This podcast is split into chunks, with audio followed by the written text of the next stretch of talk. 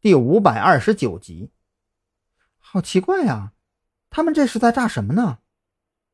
蓝雨桐仔细研究了这处炸点，从位置上看，除非这个位置地下有什么东西，否则这个炸点毫无意义。可如果在这里爆破的目的是为了炸出洞口，好下去拿东西，那么为何只炸了一米多深就没有再继续了？雨桐，来看这边。张扬的声音在一边响起，蓝雨桐赶忙站起身，挪了过去，顺着张扬手指的方向看去，不由得惊呆了。就在距离第一个被发现的炸点不远处，足有大大小小十余个炸点，只不过这些炸点应该都是很久之前留下的。张扬二人对这十几个炸点进行初步勘探之后，得出结论：距离现在越久的炸点。所使用的黑火药威力越小，甚至第一个炸点才刚刚炸开土皮，一些威力大的炮仗炸开的土壤都要比它大。我明白了，肯定是有人在这里对黑火药配方进行测试。蓝雨桐当即想明白了这些炸点存在的原因：制造爆炸的人并不是为了炸坑，而是单纯的在测试和改进火药配方，而这个人。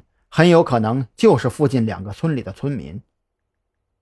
张扬很想直接原路返回，将那个小卖铺的老板给抓了问询。他非常肯定，那个老板就算没有参与到犯罪活动中去，至少也知道些情况。可问题是，抓了人之后怎么办呢？如果不能在短时间内问出实话，那么很有可能打草惊蛇。导致隐藏在村里的犯罪分子四散而逃，到那会儿想要再抓人可就难了。更何况，这种非法制造并使用黑火药的犯罪行为也并不在特侦局的负责范围之内，这种活儿正儿八经该由刑警队来跟进调查。所以思来想去，张扬还是决定先把情况记下。目前二人的目标还是以水库为主。将这些事儿留给山南市的刑警队去头疼吧。就在张扬二人对水库周围进行探查的时候，王彦凯的拘留期也到了。他刚踏出派出所大门，早就在门口等候多时的韩立军就迎了上去。趁他还没有反应过来的功夫，就装作搀扶，架着他钻进车里。开车的正是王啸天，赵军坐在后排左侧，韩立军坐在右侧。刚好将王彦凯夹在了中间。你们，你们是谁啊？派出所门口就敢动手绑架我？你们这也太胆大包天了吧！